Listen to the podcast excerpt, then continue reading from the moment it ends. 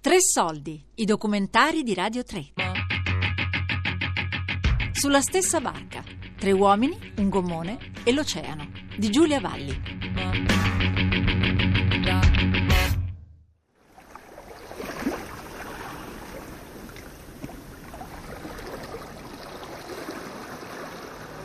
Siamo usciti dalla corrente di Humboldt e navighiamo nella corrente sud-equatoriale.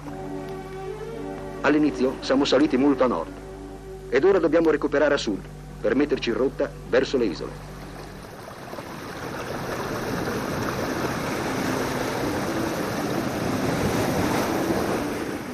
È l'estate del 1969 ed è più di un mese che Sergio Croci, Mario Valli e Vittorio Macioci sono a bordo di un gommone a vela in mezzo all'Oceano Pacifico, rotta per le isole della Polinesia. I viveri scarseggiano e dubbi sulla loro reale posizione minano la certezza di arrivare.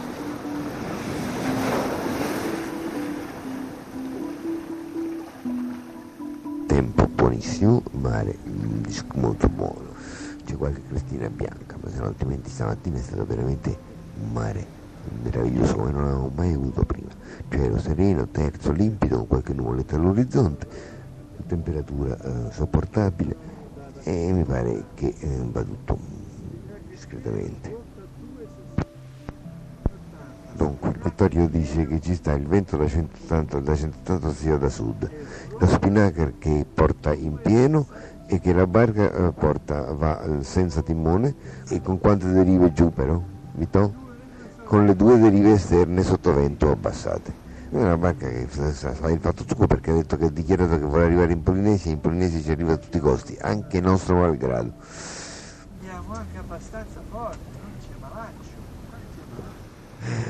Ha detto a Gitaria che non c'è malaccia, che andiamo anche abbastanza forte, l'abbastanza forte è compatibile con, nostro, con questo zatterone, naturalmente. Controlliamo la nostra posizione. Dai calcoli risulta che abbiamo guadagnato a sud. Forse siamo sulla rotta giusta. Secondo le nostre previsioni dovrebbero mancare solo pochi giorni per avvistare terra. La vita di Porto continua a svolgersi abbastanza pacificamente, ci sono degli altri ribassi, ci sono degli scatti di collera, ci sono degli scatti di impazienza, ci sono soprattutto delle diversità di vedute per quanto riguarda il futuro e soprattutto per quanto riguarda l'arrivo in Polinesia. E, e ci stanno due soluzioni, l'arrivo a Puca Puca oppure eh, addirittura portarsi a Raroia soltanto a Puca Puca cosa per cui io sono più propenso in quanto che eh, la Roia si trova già sulla rotta per Tahiti, invece Vittorio propende per Puca Puca. Primo contatto con la Polinesia, da Papete nell'isola di Tahiti. È da giorni che ci cercano via radio. Diamo la nostra posizione stimata. Ci comunicano che domani invieranno due aerei a cercarci.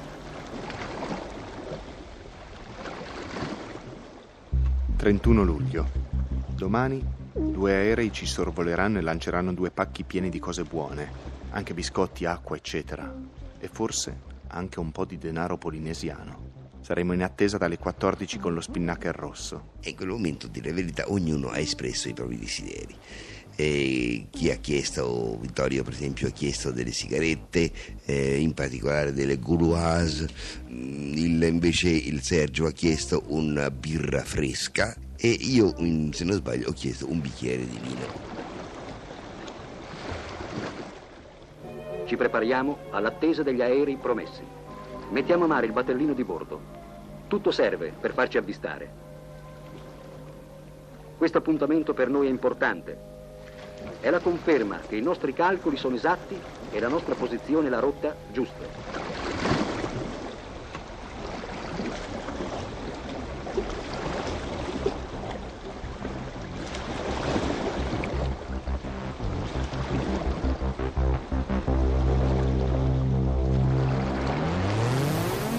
Purtroppo devo dire che il rendezvous non, si, non ha avuto luogo.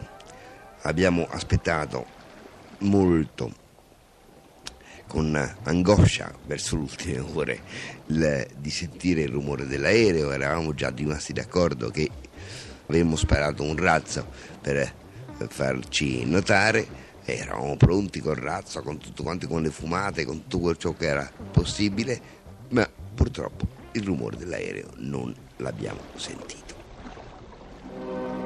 Dove ci troviamo? Non siamo riusciti a recuperare sufficientemente a sud. Forse all'inizio della traversata siamo saliti troppo al nord e adesso siamo fuori rotta, sopra l'equatore? Per noi potrebbe essere la fine. Questo mancato rendezvous ci è stato confermato dall'amico Roland, il quale ci ha detto appunto per radio che l'aereo, perché poi era risultato uno solo, aveva appunto sorvolato la zona prevista all'ora prevista e che non ci aveva trovato. Questo uh, ha comportato naturalmente una certa preoccupazione da parte di Vittorio. Mario e Vittorio iniziano un'interminabile discussione. Li capisco come navigatori sono responsabili della rotta. Mario sostiene che probabilmente gli aerei sono arrivati solo ai margini della zona indicata dalla nostra posizione. Per questo non ci hanno avvistati e noi non li abbiamo nemmeno sentiti. Vittorio pensa che io sia un incosciente. A Mario non dispiace la mia fiducia. Devo dire che io sono piuttosto tranquillo eh, sono sicuro di me stesso, sono sicuro di quello che faccio. Eh, non sono affatto apprensivo, sono tranquillo e questo mi sembra dia ai nervi al nostro Vittorio. Il mio timore più forte e paura è il pensiero della morte, di affondare, di non farcela ad arrivare, di scomparire come niente, senza che nessuno sia in grado di fare qualcosa per noi.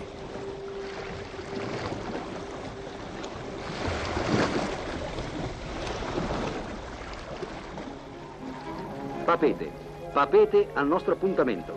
Una nave militare francese, l'ONIS, proveniente da Tahiti, è diretta all'isola di Puka Puka. Se la nostra posizione è esatta, incroceremo domani notte. Noi spareremo dei razzi. Dalla nave ci risponderanno con il proiettore di bordo. Ho cominciato a fare diciamo, un po' di calcoli per vedere quando avrebbe potuto aver luogo questo incontro. Naturalmente ho dovuto lavorare, come si dice, al buio perché non avevo l'ora di partenza dell'ONIS, non avevo l'ora di arrivo, non avevo la sua velocità e non avevo la sua rotta. Dopo il nostro ultimo contatto con Roland, ci aveva detto che la nave francese Onis aveva oltrepassato la nostra probabile posizione e ci avrebbe cercato col radar. Alle circa l'una quasi l'una, l'una meno un quarto, meno dieci, il Vittorio lancia un urlo. Eccolo Nis. Infatti, sulla nostra sinistra si vedono distintamente le luci di posizione di una nave. Festa a bordo, agitazione, nervosismo. Che cosa ho pensato in quel momento? Beh, anzitutto confesso la soddisfazione che i miei calcoli erano esatti e precisi. Secondo luogo, la soddisfazione di vedere, in un certo senso, sprecate le preoccupazioni del Vittorio. Abbiamo lanciato dei razzi, ma sembrava come se non volesse avvicinarsi a noi. Razzo parte, luce rossa, si allarga bello in aria con quella sua luce semifosforescente e che ci fa diventare tutti rossi. Le vele, il celeusta assume un, uno strano colore tra il giallo e il rosso che entusiasmerebbe un tifoso della Roma. Risposta al nostro, al nostro razzo. Il proiettore si accende e spazza col suo raggio il cielo. Elonis, Elonis, Elonis. Li abbiamo raggiunti. L'avvicinamento è stato pericoloso. Il mare era molto mosso e abbiamo corso il rischio di schiantarci sotto la loro poppa. È accaduto con l'albero, ma il Celeusta ha resistito. Per tutto il tempo siamo stati illuminati dai riflettori. Tutto l'equipaggio era sul ponte guardandoci pieni di curiosità.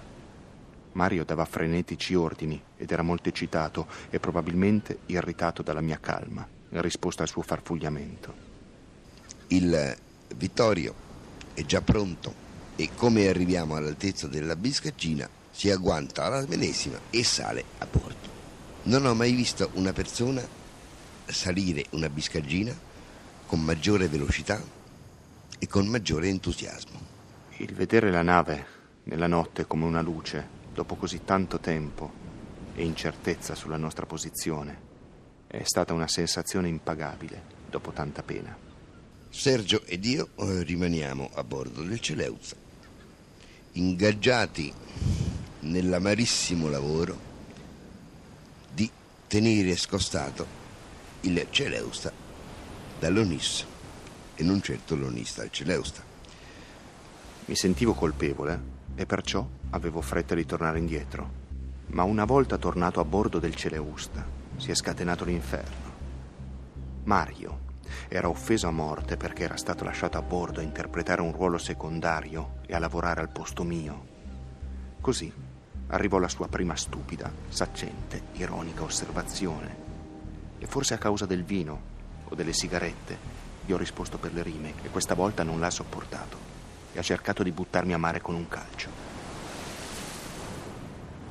L'incontro con l'ONIS ha confermato che la nostra posizione è esatta. Sulla nostra rotta, entro due giorni, avvisteremo terra. Mario controlla libri e carte di navigazione alla ricerca del passaggio nella barriera corallina che circonda le isole. Un ampio canale naturale che ci porterà all'interno della laguna di Raroia dove approderemo. Speriamo solo di non affrontare il passaggio di notte.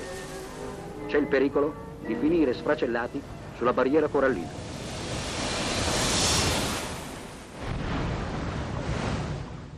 A Papete, ora in continuo ascolto, comunichiamo che saremo vicini a terra stanotte e tenteremo il passaggio della barriera corallina anche nell'oscurità.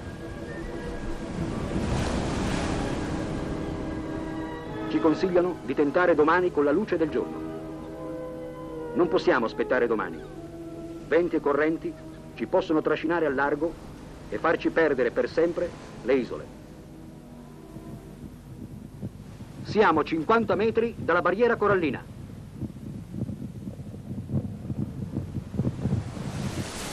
È fatto. Una goletta ci aspetta per rimorchiarci nel canale.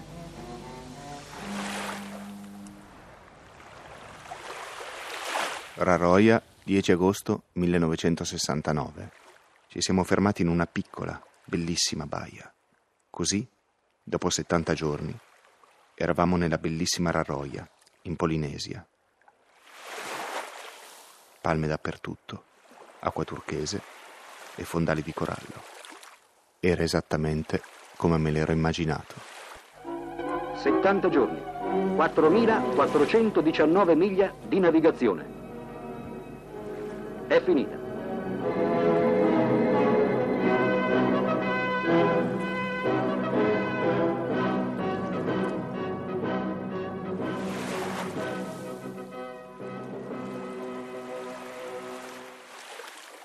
L'ultima cassetta in cui Mario racconta l'arrivo non è mai stata trovata. È rimasta solo la sua testimonianza scritta che si conclude così. È stata un'esperienza meravigliosa che mi ha portato ai limiti dell'infinito un meraviglioso confronto tra il mare e me stesso. Non ho alcun rimpianto. L'esperienza vissuta col Celeusta mi ha ripagato ampiamente di tutte le delusioni e le sofferenze morali patite durante e dopo l'impresa. Lo rifarei? E perché no? Il mondo è tanto grande che ci saranno anche altri posti da visitare su di un canotto di gomma. Questa traversata è stata effettuata dal 2 giugno al 10 agosto 1969 con partenza da Callao, Perù, e arrivo all'isola di Raroia, arcipelago delle Tuamutu, Polinesia francese. Hanno partecipato il Celeusta, battello pneumatico Laros 80, Mario Valli, Vittorio Macioci, Sergio Croci.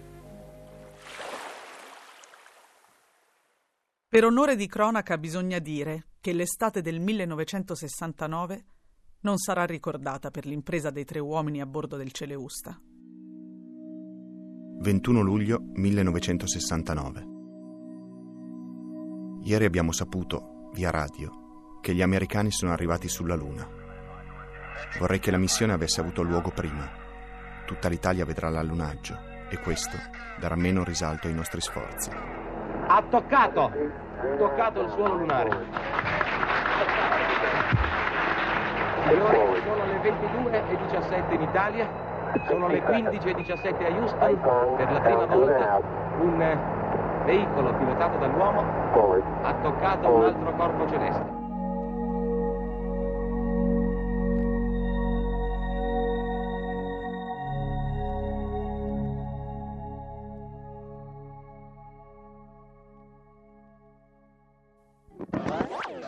Incisione canzone del Celeusta.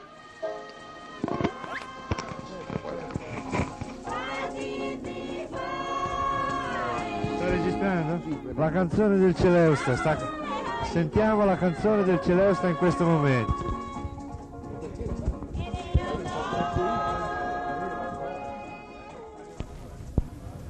Io vorrei che chi si accingesse ad organizzare un'impresa analoga fosse avvertito che le rose hanno anche le spine e spesse volte il numero delle spine è maggiore dei petali.